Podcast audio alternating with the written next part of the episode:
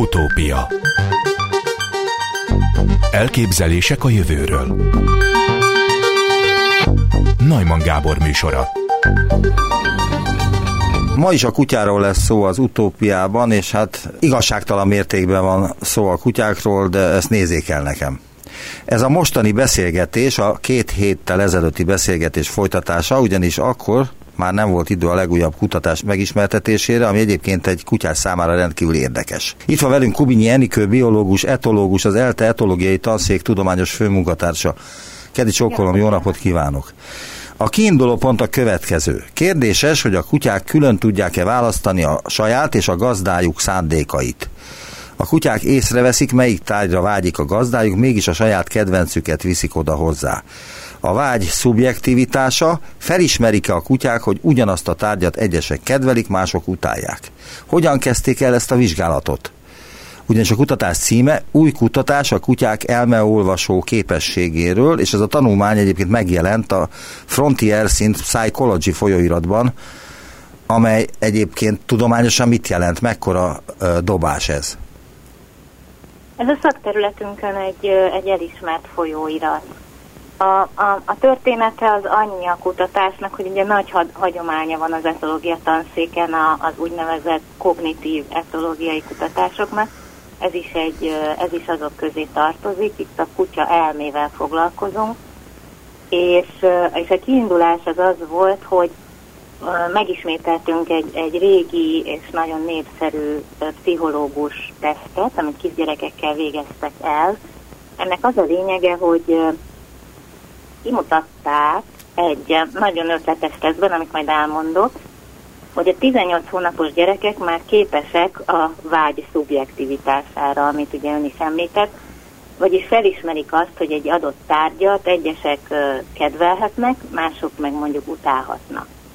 Ez, erre, ez azért izgalmas, mert négy hónappal korábban még nem képesek rá, tehát ez egy érési folyamatnak a része, hogy eljutnak arra a szintre, hogy fölismerik, hogy egyes embereknek, élőlényeknek különböző szándékai lehetnek.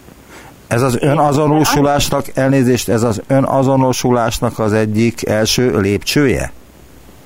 Ez, ez egy nagyon fontos lépcső ahhoz, hogy belelássanak a másik fejébe. Tehát, hogy, hogy legyen elképzelésük arról, hogy a másik ember, a partnerük mire gondol. Ez, ez egyszerűen nélkülözhetetlen ahhoz, hogy, hogy egymással, egymást megértsük, egymással beszélgessünk, társadalmat, kultúrát építsünk. Ez, egy, ez ennek az egyik lépcsője. És, és ugye nagyon sokat beszélünk arról, hogy a, hogy a kutyák olyanok, mint a gyerekek.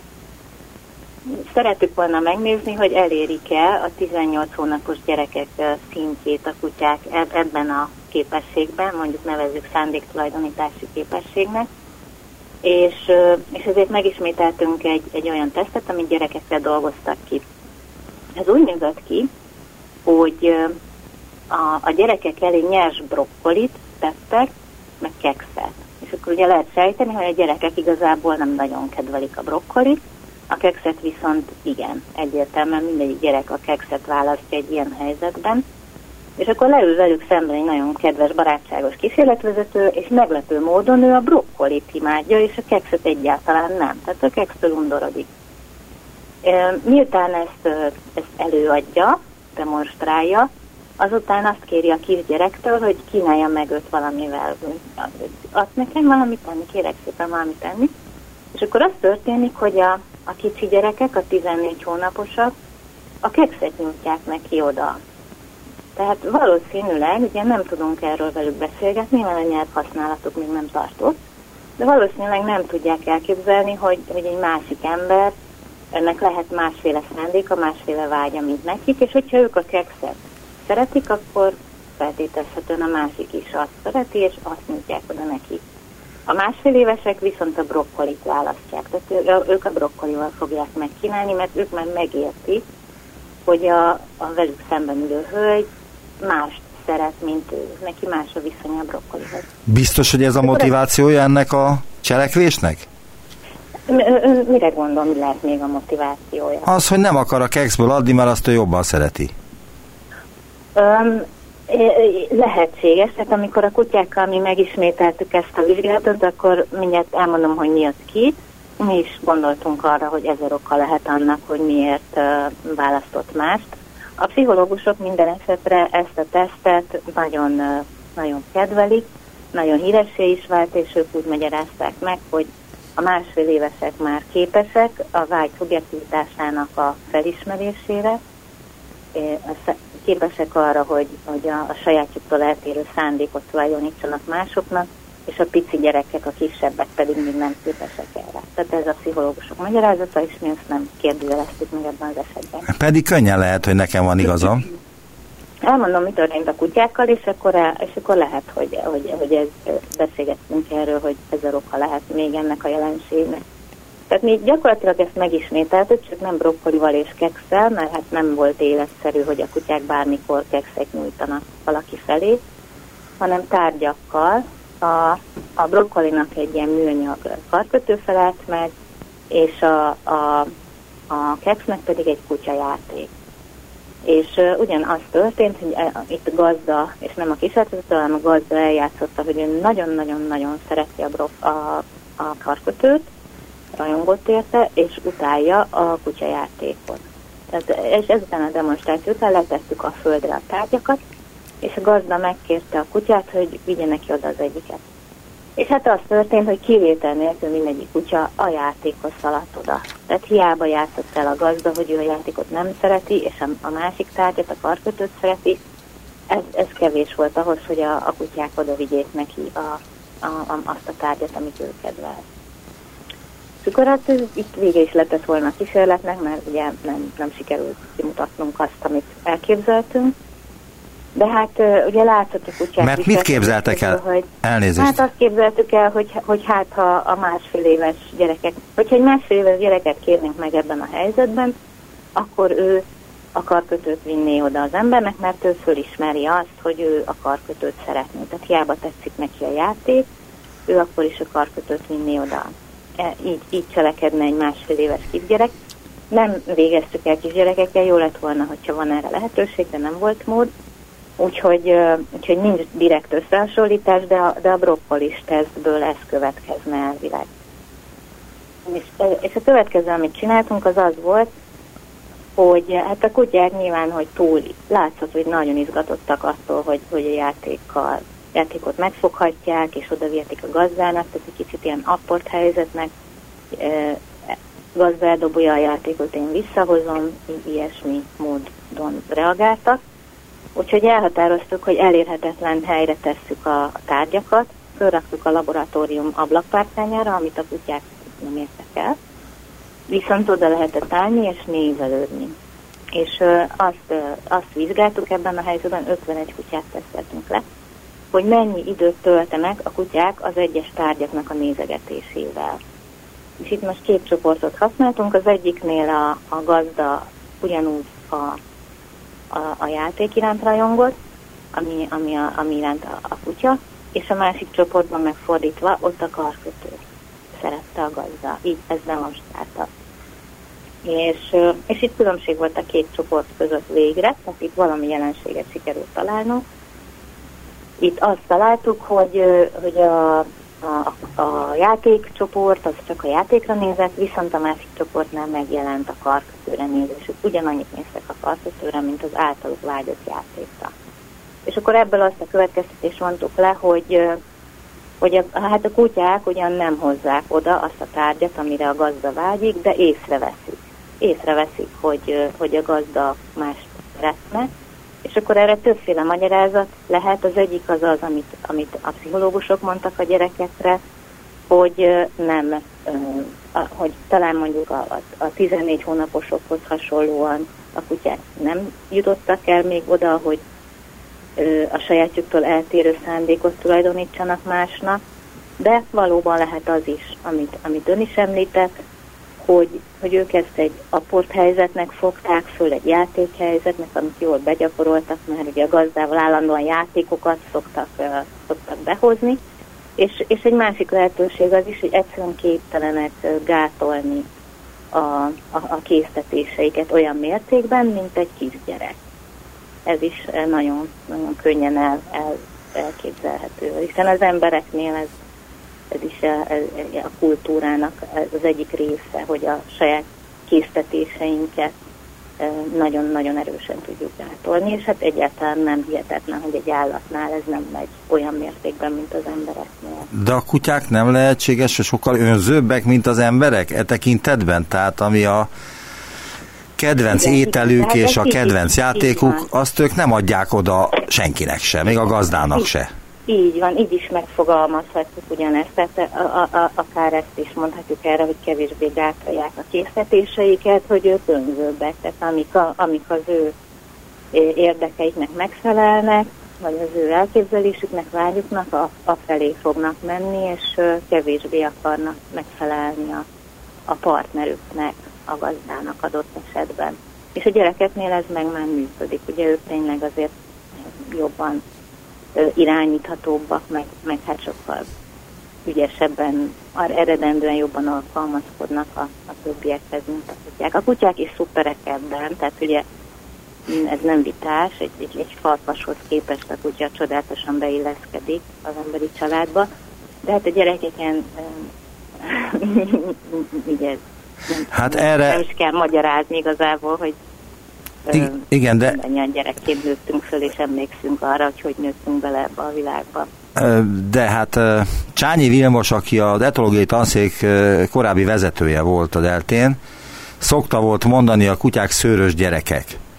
Ráadásul még azt is állította, vagy állítja, hogy egy kutya intelligenciája nagyjából hasonlatos egy három-négy éves gyerek intelligenciájához. Ez a mostani kutatás mindezt száfolja? Nem, nem száfolja mindezt eleve a professzor úr egy, egy attitűdöt szeretett volna áthangolni. Ugye még az én gyerekkoromban is úgy volt, hogy a kutya az egy házi állat, nagyon sokan tartották láncon, semmi kapcsolata nem volt igazából a gazdájával, csak elildögtek uh, néha a naponta egyszer egy kis ennivalót, és egy ilyen, ilyen házőrző, jelző, jelzőcsengő funkciót töltött be és azzal, hogy a, hogy a professzor kiemelt, hogy egy kutya ennél sokkal többre képes, egy, egy erős túlzással, a kutyák szörös gyerekek az egy erős túlzás, azzal sikerült áthangolni a, a kutyák irányába a, a, az embereknek a hozzáállását.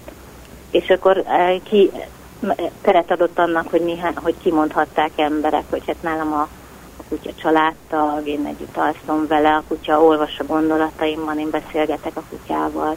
De hát ö, ezek, ö, ezek nagyon jótékony hatású túlzások, hogyha, hogyha szeretnénk a kutyát át, átpozícionálni és, és, és, és családtagját tenni.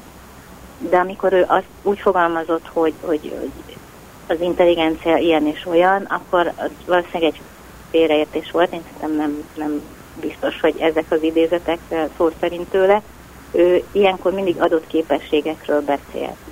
Ugye az etológia tanszéken volt már kötődésvizsgálat, ahol összehasonlítottak kutyákat, gyerekeket.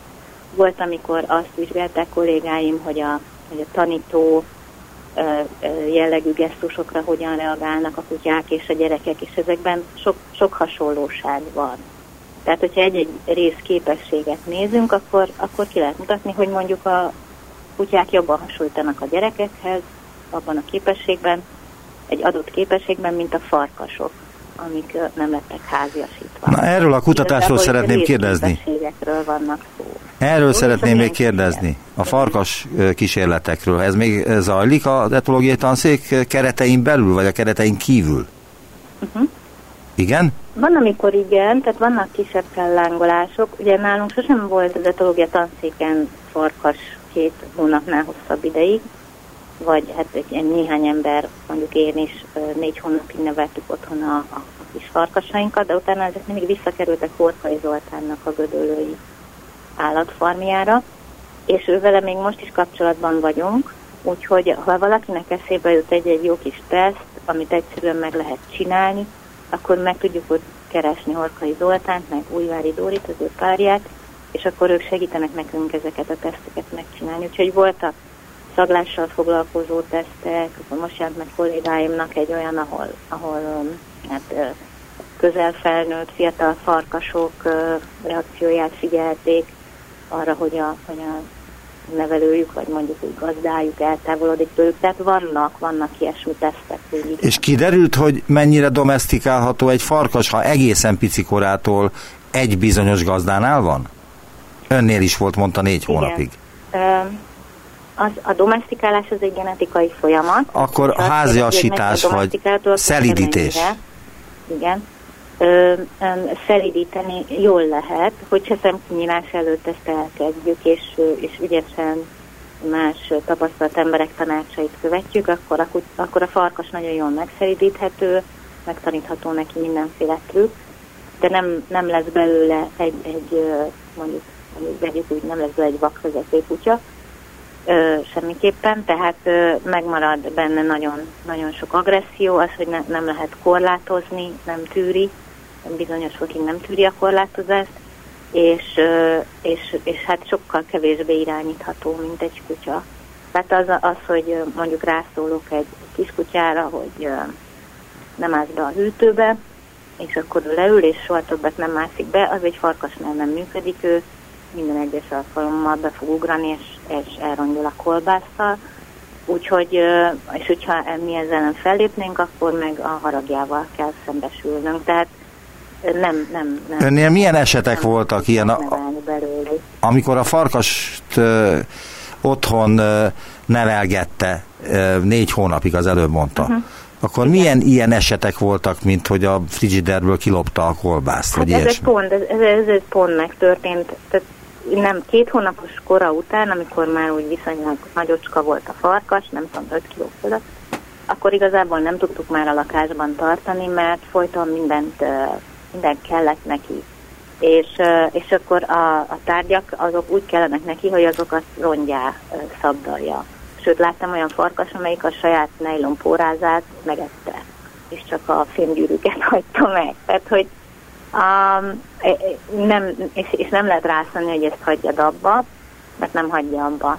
És hogyha mondjuk erő, erőteljesebben lépne föl az ember, akkor meg abból baj lesz. Tehát akkor olyankor nagyon csúnyán visszaszól a, a farkas. Ön félt egy idő után tőle? Nem, lehet egy négy hónapostól félni, nem. De később, ugye mi két éves korig jártunk ki hozzájuk rendszeresen, és a saját farkasainkkal nagyon-nagyon jó viszonyunk volt, akiket mi neveltünk, de másokkal előfordult, tehát én magam is láttam, ahogy, ahogy ráfordult emberekre egy-egy farkas, és, és, és veszélyes helyzeteket is, tehát mi is ezért hagytuk akkor abban, mert nem tudtuk megoldani már kerítésrendszerekkel, meg mindenfélevel nem volt rá keret, nem volt rá pénz, hogy biztonságosan dolgozunk az állatokkal. Tehát hogy kiderült az, hogy a farkasok azok nem kutyák? Abszolút, tehát nem véletlen, hogy az emberek nem farkasokat tartanak otthon, hanem kutyákat, csak, csak, csak szakemberek, csak akiknek nagy tapasztalata van, és megfelelő, nagyon biztonságos kerítés, csak azok tarthatnak farkas. Tehát állatkerti körülmények között lehet őket tartani. Miért fontos, hogy pontosan tudjuk a kutyák gondolkodási folyamatait? A, a, a kognitív etológia az, az, az nagyon nehéz ügy, mert ugye az emberek azt mondják, hogy hát és ennek mi értelme van, tiszta, nagyon semmire kidobott pénz. Nem így van. Tehát egyrészt nagyon fontos, hogy megtudjuk azt, hogy a mi gondolkodásunk, emberek gondolkodása hogyan alakult ki. Ugye mi is az evolúciónak vagyunk a termékei, és nagyon jó azt tudni, fontos, hogy milyen állati előzményei vannak ennek. És a kutyák és más állatok együtt élnek velünk, és az, hogy hogyan élnek együtt, azt a jog szabályozza, és a jogi szabályozásnál nagyon fontos azt tudni, hogy a kognitív fejlettségnek milyen szintén van egy állat.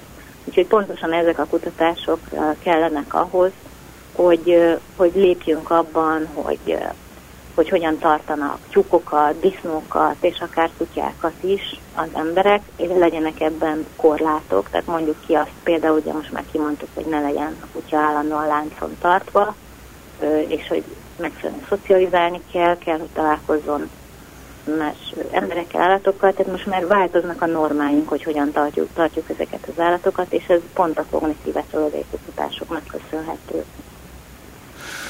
Nagyon szépen köszönöm az interjút, és rendhagyó módon a műsor hátralévő részében a múltkor interjút ismétlem meg, mert a mai nem a két héttel ezelőttinek a folytatása, hanem egy teljesen új tanulmányról volt szó most, ugye? Igen, ez most jelent meg a, a Frontiers in Psychology újságban, és valóban teljesen új, igen. És uh, hadd had mondjam el, hogy Szántó Flóra ebből írt a doktori dolgozatát, tehát ez az ő, ő munkája is, és még más kollégáim is, Miklós Ádám is részt vett benne. És ő a tanszékvezető. Valamint egy francia hallgató. Köszönöm Kubinyi Enikőnek, az etológiai tanszék tudományos főmunkatársának az interjút, illetve azt, hogy mindezeket elmondta. Köszönöm a lehetőséget. Viszont hallásra. Viszont hallásra. Utópia A kutyák személyisége változik a korral, de a különböző személyiségvonások nem azonos ütemben. Az aktivitás nagyot zuhan a kölyökkor és a kamaszkor között, utána pedig egyenletesen csökken. Az újdonságok iránti érdeklődés csak három éves kor után lohad le, míg a probléma megoldási képesség körülbelül hat éves korig nő, utána nem változik. Fedezték fel az ELTE etológiai tanszék és a Bécsi Clever Dog Lob állatorvosi egyetem munkatársai 217 Border Collie négy évet átülelő vizsgálata során.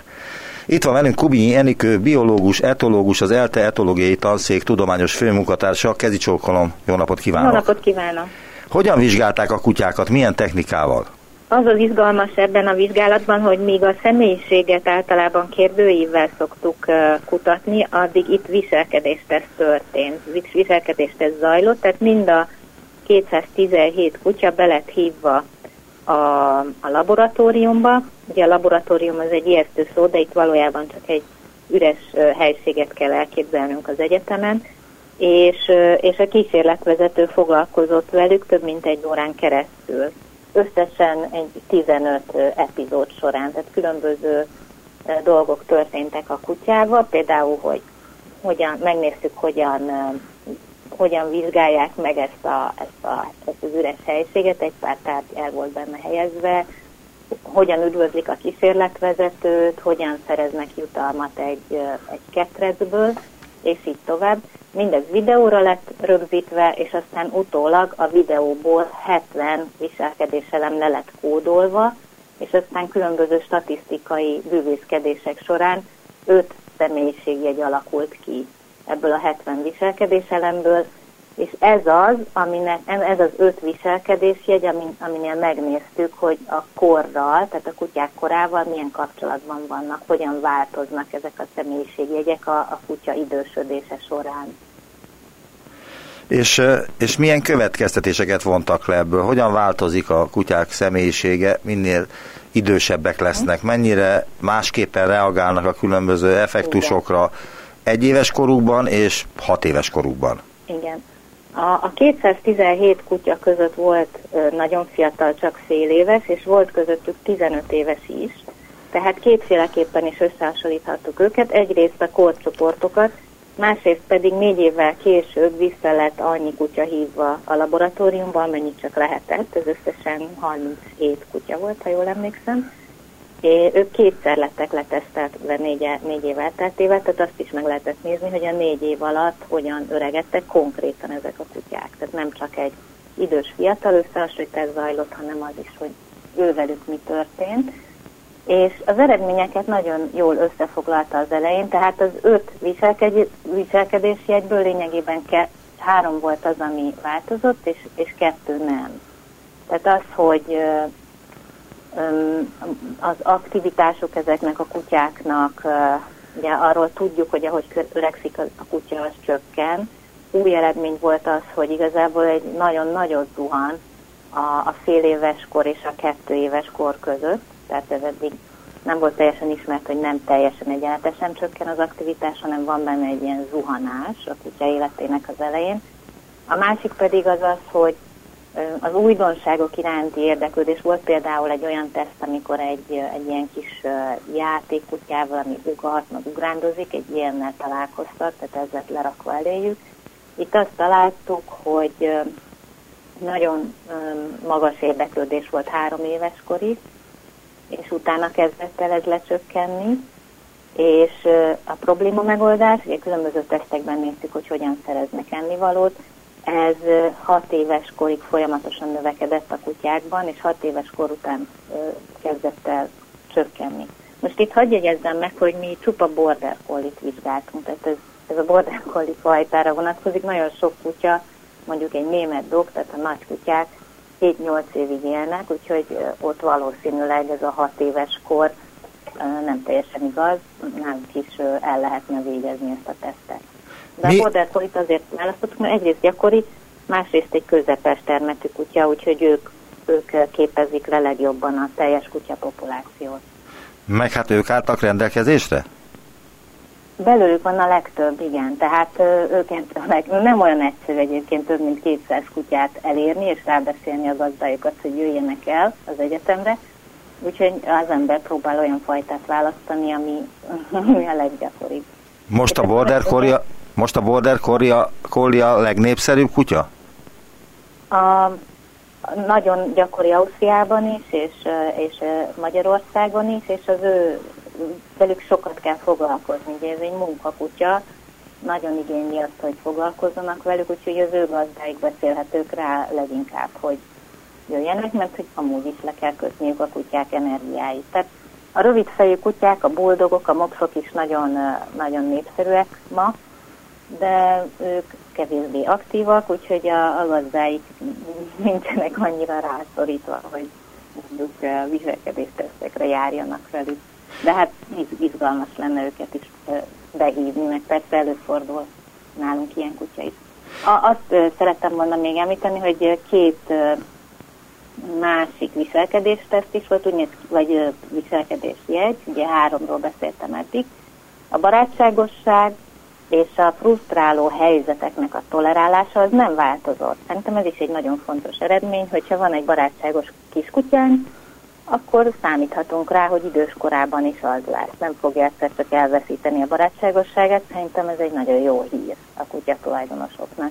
És ugye, ugyanúgy, hogyha sikerült egy olyan kutyát választanunk, egy olyan kutya került hozzánk, aki a, a frusztráló helyzeteket nagyon jól tolerálja, magyarul van önuralma, önkontrollja, akkor ez sem fog változni az öregedésre. Tehát ez nem fog romlani. Ez, ez, ez egy jó hír.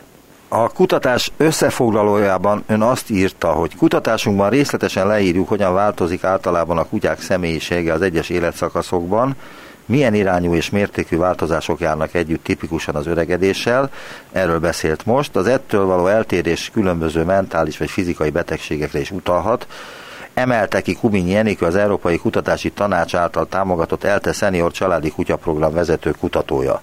Majd azzal folytatja, hogy korábbi vizsgálataink szerint a kutya jó állatmodell az emberi kognitív öregedés vizsgálatához, Erről beszélt most, de mindjárt majd még azért konkrétumokat is kérdezek ezzel kapcsolatban. A mostani eredmények azt igazolják, hogy a személyiség időbeli változását is hasonló folyamatok szabályozzák az embereknél és a kutyáknál. Lehet-e azt tudni, hogy például a menhelyeken lévő kutyák személyisége mitől és hogyan változik? Ez egy nagyon izgalmas kérdés, és fontos is, mert hát sokszor az ember mellé nyúl, és akkor ezek a kutyák, akiket hazavisznek, és nagy reményeket fűznek hozzájuk, ezeket esetenként a, a, a gazda vissza, visszaviszi, mert hogy azt mondja, hogy a, a kutya nem vált be. Egy pillanat, Ezért... egy pillanat. Egy tíz éves kutyát menhelyről ha befogad valaki, képes vele e, kutyagazda viszonyt kialakítani? Tíz éves kor felett egy kutyával? Az, hogy a kutya tíz éves, az nem akadály. Tehát ez semmiképpen nem akadály. A kutyák bármelyik életkorban képesek kötődést építeni a gazdájukkal, úgyhogy ez nem gond. Inkább arra kell odafigyelni, hogy megtudni, hogy miért van a, a kutya adott esetben a hosszú ideje a menhelyen, és meg kell vele személyesen ismerkedni. Tehát egyrészt ugye olyan helyről hozzuk el, ahol megbízunk a gondozónak az értékelésében, másrészt menjünk el vele sétálni, ismerkedjünk meg vele ne csak egyszer, hanem többször is. Mert az fontos, hogy olyan kutyát hozzunk el, aki illik hozzánk, illik az életmódunkhoz, hasonlít személyiségében is hozzánk. Ezt korábban is néztük, hogy a kutyák emberek személyisége hasonló gazdák. Tehát az emberek olyan kutyát választanak, amelyik illik hozzájuk, akkor lesz jó a kapcsolatuk.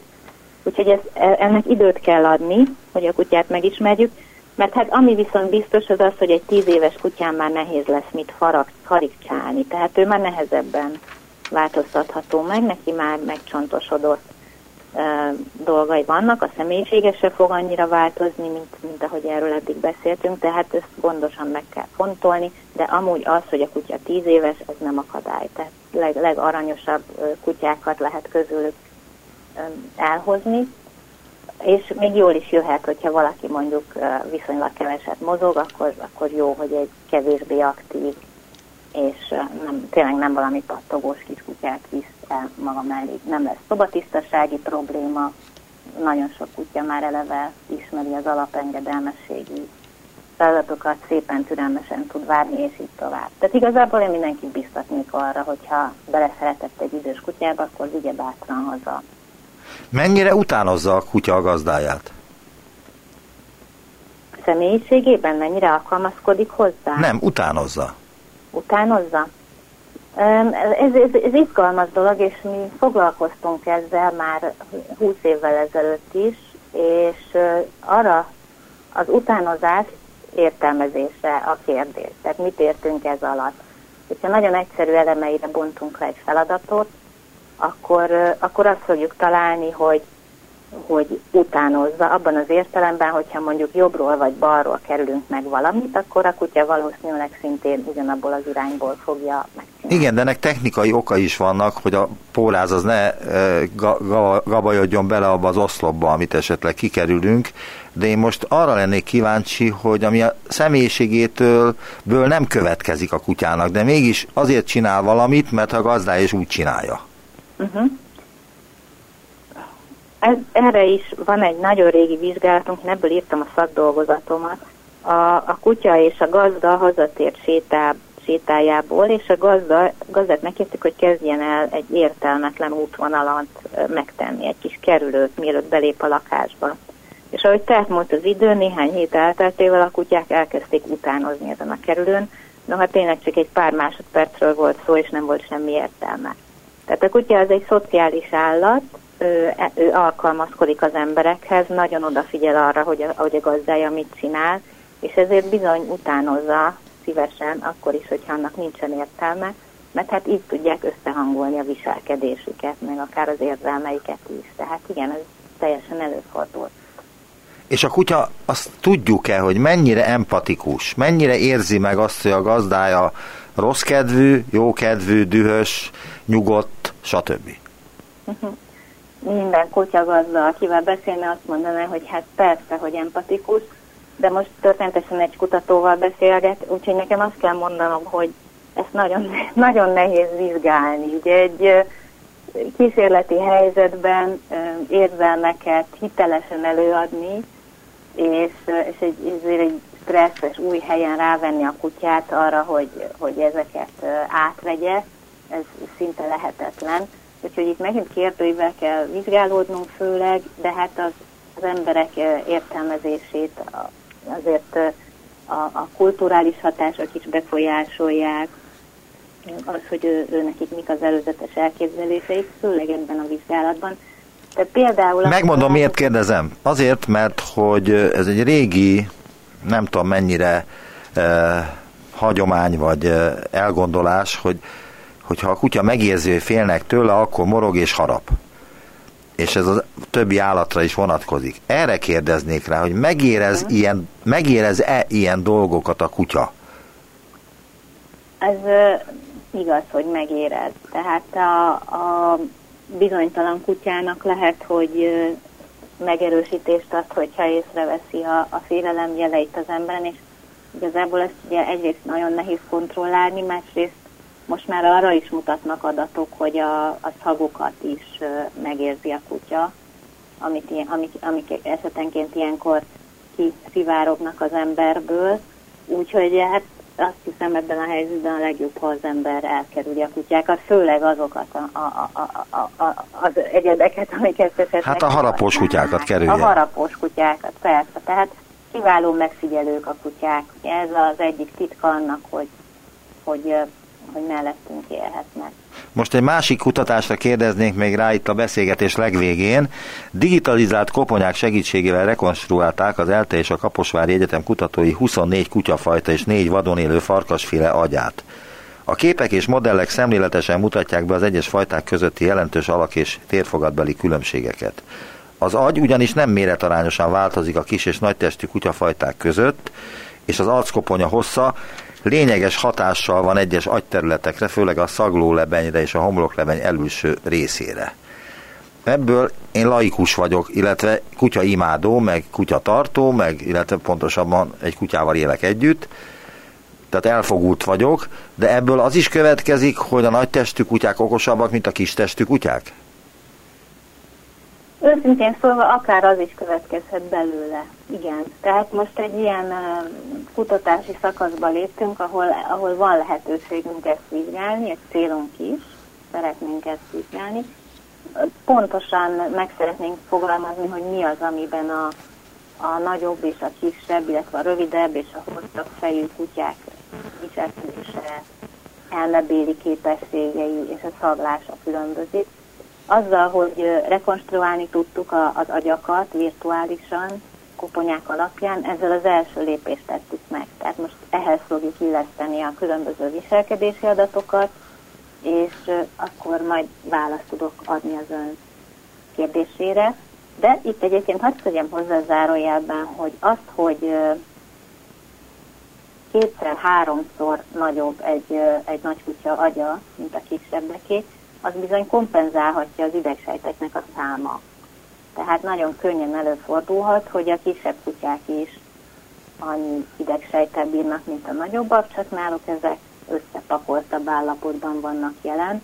Aztán azt is tudjuk, hogy az agy igen plastikus, tehát lehet, hogy kompenzál a bizonyos képességnek az elvesztését máshol. Arra is utalnak adatok, hogy például a rövidórú kutyáknak a szaglása ugyan rosszabb, egyrészt ugye e, maga a szaglóhám is valószínűleg egyszerűen kisebb területen fér el a rövid orr miatt, másrészt az agy is módosult, a szaglóhagyma alá egészen emberszerű agya lett a kiskutyáknak egyébként nagyon érdekes módon. De ez mit jelent, hogy emberszerű agya lett? Ilyen globuláris szerkezetű, tehát golyó, golyóformájú míg a, a hosszú orrú kutyáknak az agya is elnyúlt hosszú. A szaglóhagyma erősen előre nyúlik a, az agy többi részét. Ez egy etológiai kategorizálás, ez, hogy rövid orrú, meg hosszú orrú kutya? A, a, ne haragudjon, mert nem értettem a kérdést, mert egy... Azt kérdeztem, hogy az etológiában ez egy kategória, hogy rövid orrú kutya, meg hosszú orrú kutya? Igen, cefalikus indexel szoktuk jellemezni a, a koponyának a, a formáját, és természetesen van egy folytonos átmenet, de vannak különösen kiugróan rövid orrú kutyák, a mopszok, a buldogok, és igen, elterjedten használjuk ezt a kifejezést. De a legfontosabb az az, hogyha az ember leméri a koponya szélességét, a hosszát, ezeket elosztja egymással, és az utána azzal a számmal jellemzi a, a, az, az állat fejét. Aha. És mikor végzik ezt a kutatást? Tehát mikor kérdezhetem arról majd, hogy a kutyák intelligenciája mennyire függ a fajtáknak a mienségétől, a orruk hosszúságától, vagy a fejük nagyságától? Tehát, hogy... Részben elkezdtük, van már olyan vizsgálatunk, ahol azt találtuk, hogy a rövid fejű kutyák, akik, nekik előre tekint a két szemük, tehát nem csak az agyuk emberszerű az alakjában, hanem a, a, a látásuk is úgy néz ki. Tehát amiatt, hogy a, a két szemgolyójuk előre szorult, mert oldalt nem fér el, emiatt ők jobban látnak maguk elé, úgy tűnik, mint a, mint a hosszú orruk kutyák, inkább a, ugye az oldal, sokkal, sokkal nagyobb a látóterük, de ők főleg oldalról jövő ingereket dolgozzák föl, és ezen kívül, ami még érdekesebb, az az, hogy a retinájuk is különbözik. Tehát a rövidfejű kutyáknak van az emberhez hasonlóan a retináján egy olyan folt, ahol különösen jól látnak élesen. És emiatt aztán ők jobban képesek figyelni az embereknek a jeleire. Például egy mutatásos feladatban ők jobban teljesítenek, tehát a rövid orrú kutyák. Úgyhogy még simán az is lehet, hogy az ember nem csak azért kedveli, és nem csak azért népszerűek ezek a rövid orrú kutyák, mert hasonlítanak egy kisgyerekre a nagy szemük és a lapos orruk miatt, hanem azért is, mert hogy, mert hogy jól olvasnak bennünket, és és a viselkedésük is talán lehet, hogy emiatt egy kicsit emberszerűbb, vagy gyerekszerűbb, mint a többiek. A, a másik, a kérdésében pedig ugye az intelligenciára kérdezett rá. Az intelligencia az egy rettenetesen problémás dolog. Egyelőre nem is tudjuk, hogy kutyáknál hogyan kellene mérni. Talán a probléma megoldás fedi le ezt legjobban, ugye a személyiségtest kapcsán is erről beszélgettünk, és elindultak próbálkozások ebbe az irányba is, de évek kérdése még, hogy pontosan majd meg tudjam mondani, hogy most egy agár, vagy egy középtestű, normális fejű, tehát egy átlagos fejű, vagy egy rövid fejű kutya ügyesebb egy probléma megoldás testekben, és hogy mindezt hogyan tudjuk elválasztani a, a fajta jellegektől, mert hogy ugye minden kutyát valamilyen funkcióra szelektáltak, és mondjuk van, amelyiket nagyon jól lehet ennivalóval motiválni, más meg egyáltalán nem érdekel. Vagy van olyan kutya, amelyik szívesen figyeli az emberek jelét, mert mondjuk arra szelektálták, hogy egy juhásznak a mozdulatait kövesse, mást viszont arra szelektáltak, hogy ölje meg a föld alatt a rókát, meg a patkányt, hát ő kevésbé fog érdeklődni fajta jellegéből adódóan az emberek mozdulatai iránt. Tehát, hogy először azt is ki kell találni, hogy egyáltalán mit értünk intelligencia alatt, a különböző típusú feladatokban hogyan választhatjuk le a kutyákról a fajta jellegüket, és így tovább. De én nagyon remélem, hogy, hogy, hogy pár év múlva sokkal precízebb választ megadni önnek. Nagyon szépen köszönöm az interjút. Kubin Jenikő, biológus, etológus, az ELTE etológiai tanszék tudományos főmunkatársa volt az utópiában. Viszont hallásra, kezi csókolom. Én is nagyon köszönöm. Viszont hallásra.